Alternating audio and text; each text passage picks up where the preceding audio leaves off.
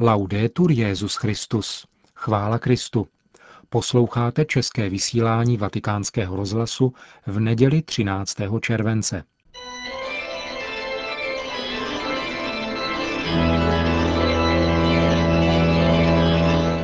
Církev a svět. Náš nedělní komentář. Připravil Milan Glázer.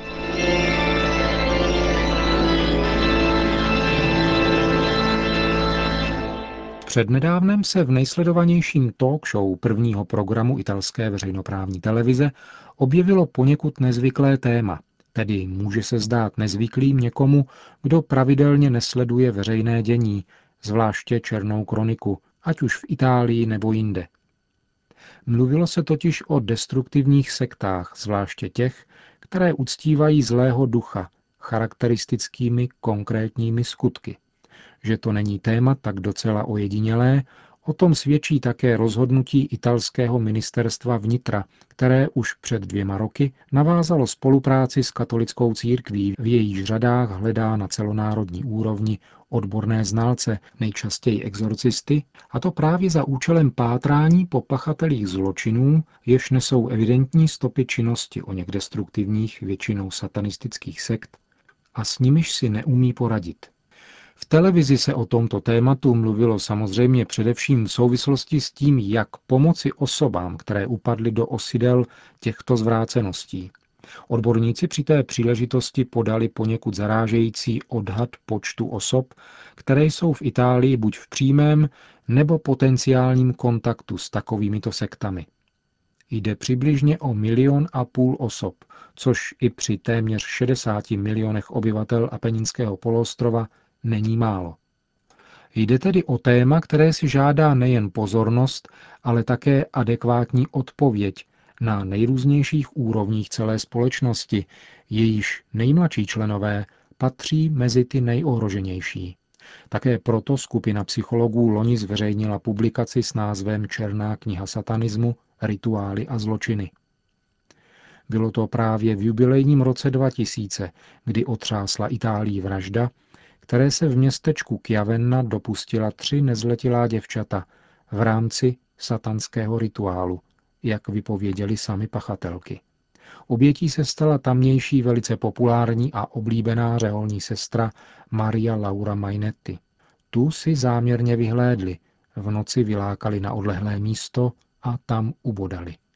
Celá Itálie sledovala vývoj otřesné události v televizních zprávách podobně jako u nás například kuřimskou kauzu. Zmíněná děvčata s nevinným, takřka andělským pohledem vypovídala na policii i u soudu nejen o všech podrobnostech průběhu zločinu, ale i o jeho motivu, kterým byla právě služba démonovi. V italském veřejném mínění vzbudili největší bezradnost záběry televizního zpravodajství, jež ukázalo dvě ze zmíněných pachatelek čekajících na chodbě policejního úřadu na svůj výslech. Neměli tušení, že jsou snímány a domnívali se, že si mohou mezi sebou promluvit důvěrněji. A tak se celá Itálie stala svědkem šeptání o něch dívenek, které vyjadřovali po spáchaném zločinu svůj obdiv k jeho strůjci.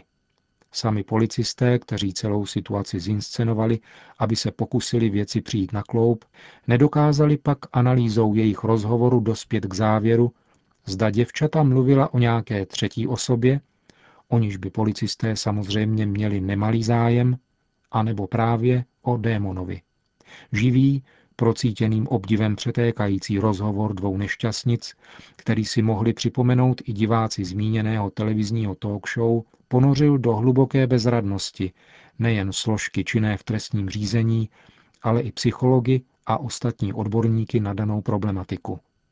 Za zmínku stojí také ta část výpovědi pachatelek, v níž s neskrývaným i málo chápavým údivem vypověděli, že řeholní sestra Maria Laura umírala se slovy odpuštění na rtech. Na základě výpovědi pachatelek byl letos na jaře uznán mučednický charakter smrti této řeholní sestry a zahájen její beatifikační proces. Kauza destruktivních sekt, jejíž příslušníci vyznávají a páchají zlo právě proto, že je zlem, není bohužel ani trochu umělá. Resocializace osob, které uvízly v tenatech o něch zvrácených kultů a nauk, je podle tvrzení odborníků velmi, velmi obtížná. V případě dívek z italské Chiavenny se snad, jak bylo v televizním pořadu naznačeno, tato resocializace vyvíjí dobře právě díky onomu odpuštění, kterého se jim dostalo od jejich oběti a které je tak překvapilo. Bezradnost a bezmocnost světské mentality tváří v tvář takovým případům a hlavně konkrétním osobám, které se ztratili sami sobě a praktikují zvrácený kult zla, stojí za hlubší úvahu. Banalizovat tento nádor na těle společnosti je možné jen na stránkách světských médií. Tváří v tvář utrápeným rodičům to nelze. A kromě toho je mnohem snadnější brousit si ostrovtip kritizováním církve, jejíž bohoslužebný kult i nauka vštěpují člověku lásku k bližnímu, než pustit se do argumentace proti někomu, kdo s rozhodností nikterak abstraktní tvrdí nenávidím lásku a miluji nenávist. Tato a podobná tvrzení kolují po internetu, který dnes velmi účinně, ačkoliv a bohu díky nejenom, slouží při šíření o něch zvrácených duchovních nauk a návodů. V boji proti ním totiž selhávají ateistické argumenty psychologů a do úzkých se dostává i sekulární zákonodárství se svým důsledně laicistickým pojetím svobody kultu. V této souvislosti proto není bez významu uvědomit si, že i naše sekulární společnosti ať už si to jednotliví její členové přiznávají či nikoli, stále ještě zakládají svůj pocit bezpečí a soudržnosti na faktu spásy, které se lidstvu dostává v Kristu, čili na přesvědčení, že zlo jako takové je jednou provždy poraženo. Ani náš rozum, ani naše dobrá vůle totiž nejsou sto přemoci onoho nepřítele lidského ducha i těla, který vůbec není prázdnou abstrakcí.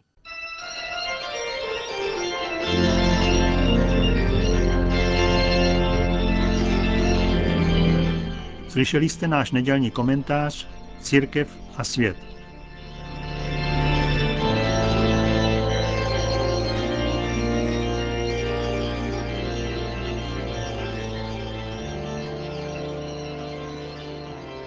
Benedikt XVI. je na deváté zahraniční apoštolské cestě v Sydney.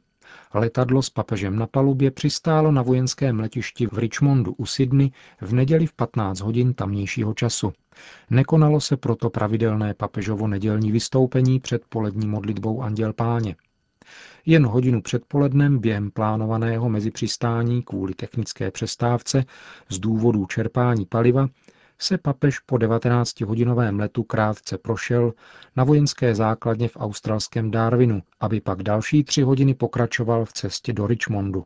Papeže, který v dobré náladě a s úsměvem se stoupil z palubních schůdků, sem přijeli neformálně přivítat australský premiér Kevin Rudd a kardinál George Pell, Oficiální přijetí v sídle australské vlády proběhne až ve čtvrtek, kdy Benedikta XVI. také oficiálně přivítají účastníci Světového dne mládeže.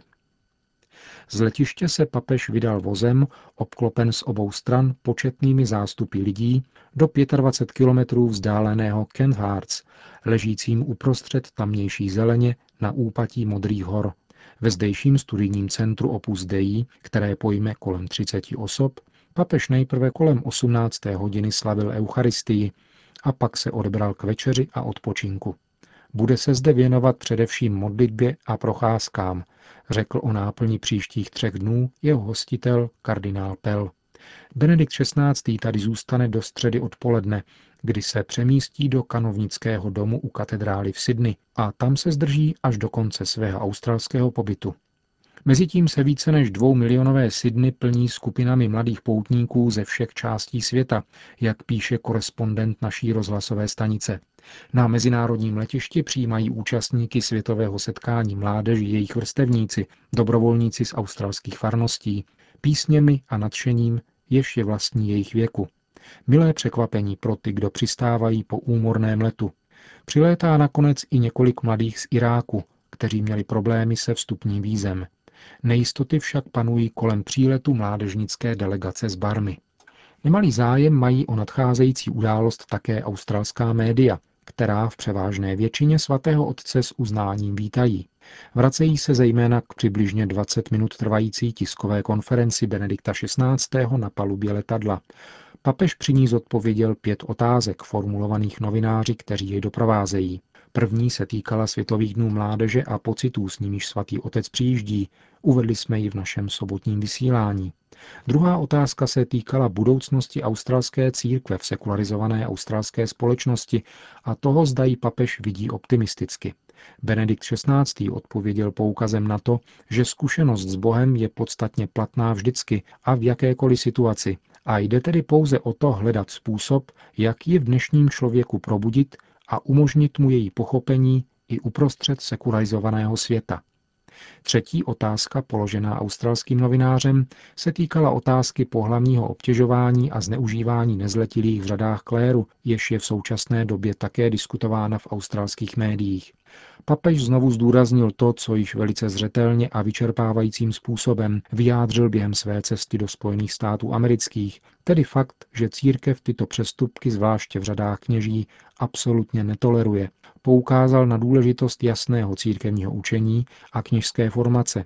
Ocenil také pastorační starost o uzdravení ve vztahu k obětem o něch politování hodných skutků a pomoc poskytovanou jim i jejich rodinám. Čtvrtá otázka se týkala nebezpečí klimatických změn, téma, které je v Austrálii velice citlivé, protože v této zemi je nedostatek vody a zároveň se nachází v oblasti blízké výskytu tajfunů. Papež ve své odpovědi zdůraznil, že se ve svých promluvách k mládeži tomuto tématu, tedy naší zodpovědnosti za klima naší planety, bude také věnovat. Podotkl však, že není v jeho kompetenci zacházet do detailů, zaujímat stanoviska a stanovovat opatření technického rázu, což je úkolem vlád a vědců. Z morálního hlediska však odpovědnost za stvoření zajisté je tématem, které vnímá a o kterém mluví a ještě bude mluvit. Pátá otázka na tiskové konferenci se svatým otcem se týkala anglikánského společenství a toho, co by mu papež přál a jak se staví k nadcházející konferenci anglikánů v Lambeth, kde vzniká riziko dalšího rozkolu.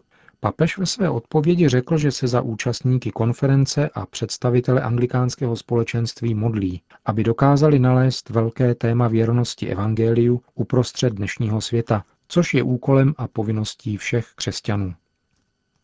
Zároveň s papežovým příchodem bylo v Austrálii zveřejněno poselství, které je určeno všem obyvatelům této vzdálené země. Benedikt XVI. v něm mimo jiné píše Mnohým mladým dnes chybí naděje, stojí překvapeni před otázkami, které jsou jim představovány stále naléhavěji a uvádějí je do nejistoty a zmatku, neboť nevědí, kde hledat odpověď. Vidí chudobu a nespravedlnost a touží nalézt řešení. Jsou vyzýváni argumentací těch, kteří popírají existenci Boha a ptají se, jak odpovědět. Vidí velké škody zasazené životnímu prostředí lidskou chtivostí a snaží se hledat způsoby, jak žít ve větší harmonii s přírodou a s druhými lidmi.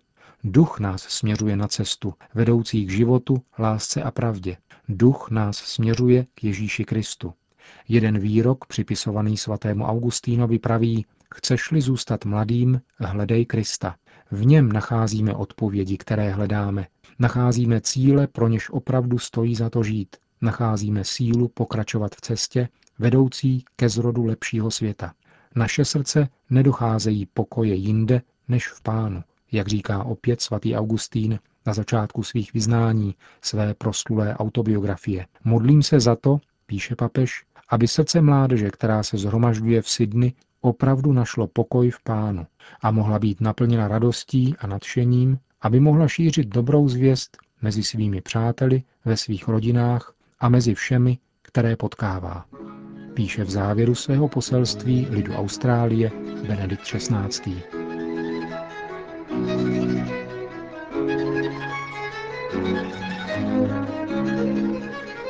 Končíme české vysílání vatikánského rozhlasu. Chvála Kristu, laudetur Jezus Christus.